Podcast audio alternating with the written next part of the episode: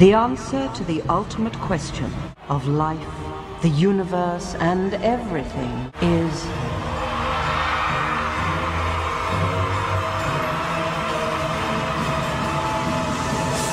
Forty-two.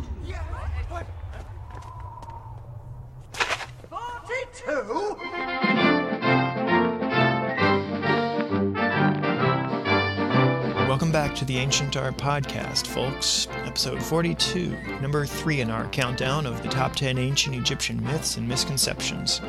Kicking things off there with a nod to the Hitchhiker's Guide to the Galaxy. We might not have all the answers to life, the universe, and everything, but you have to wonder what it is about the number 42.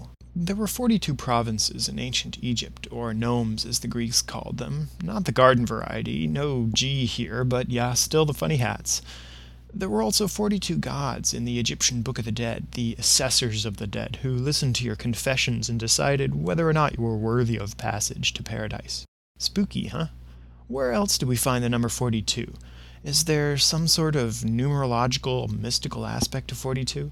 Let me know. Twitter at Lucas Livingston, Facebook.com slash Ancient Art Podcast, or send me an email at uh, info at ancientartpodcast.org. But all that's got nothing to do with our episode here. Coming in at number three in the countdown of the top 10 ancient Egyptian myths and misconceptions, the boy king, Tutankhamun. Um, what? Ha, this one's a curveball. Yes, Tutankhamun was a boy king. He came to the throne likely at the age of 9 around 1333 BC and died around 1324 at the age of 18 or 19. All things considered, Tut was a relatively minor king and should be completely overshadowed by the historic juggernauts of the New Kingdom like Hatshepsut, Akhenaten, Ramses the Great. So why is he so popular today? From the 1922 discovery of his golden riches to today, King Tut continues to fascinate us for both the audacity of his opulent riches, again considering he was a minor king, to the mystery of his life and death. The discovery of the intact tomb of King Tut in November 1922 led to an explosion of Egyptomania across the globe.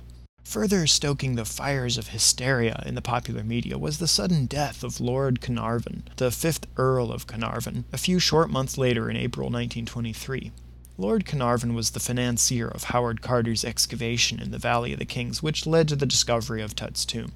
Carnarvon died in Cairo from an infected mosquito bite, but that was enough to set ablaze the hype of the mummy's curse. All things considered, despite being a minor king, Tutankhamun does deserve some credit for reigning during a particularly pivotal moment in Egypt's history. This was the dusk of Amarna, when we saw a transition from the religious heresy and almost manneristic style of the Amarna period during the reign of Akhenaten back to orthodoxy.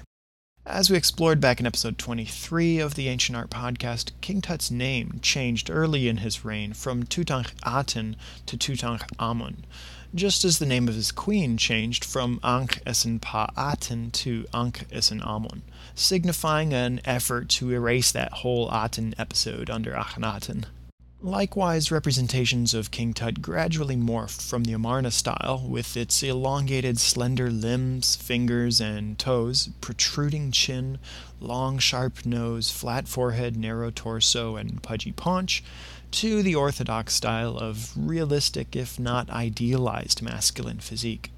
And as we learned in episode 23, Tut was only about 10 years old when these changes started to happen. It's not likely that he made any decisions on his own other than which toy to play with. Tut was more likely just a puppet ruler under the thumbs of his two successors, the official Ai and General Horemheb. They saw the writing on the wall and wanted to win favor with the bitter and previously disenfranchised priesthood of Amun. For all that we've learned and discovered about King Tut, it's what we don't know that continues to fascinate us the most. Who were his parents, and just how did he die? Debates on both questions continue to rage without concrete proof. Were Akhenaten and Nefertiti his parents? Why is he never shown with them in their family portraits? Was his mother more likely Kiya, a secondary wife of Akhenaten, or someone else entirely? Was Akhenaten even his father, or was it the unlikely Amenhotep III? Did Tutankhamun indeed die from a combination of malaria and infection after falling off his chariot while hunting ostriches? Or was it murder most foul? Was the royal official Ai so desperate to seize the throne that he had Tut dispatched? We may never have all the pieces to this puzzle, but perhaps it's this reason that we continue to be so captivated by the boy king Tutankhamun. Thanks for tuning in to the Ancient Art Podcast. Don't forget you can check out the whole top 10 list of ancient Egyptian myths and misconceptions online at www.ancientartpodcast.org slash top 10. That's T-O-P-1-0. And to be sure you don't get the mummy's curse, head on over to iTunes and YouTube to rate the podcast and leave a nice comment. You can connect at facebook.com slash ancientartpodcast and follow me on Twitter at Lucas Livingston.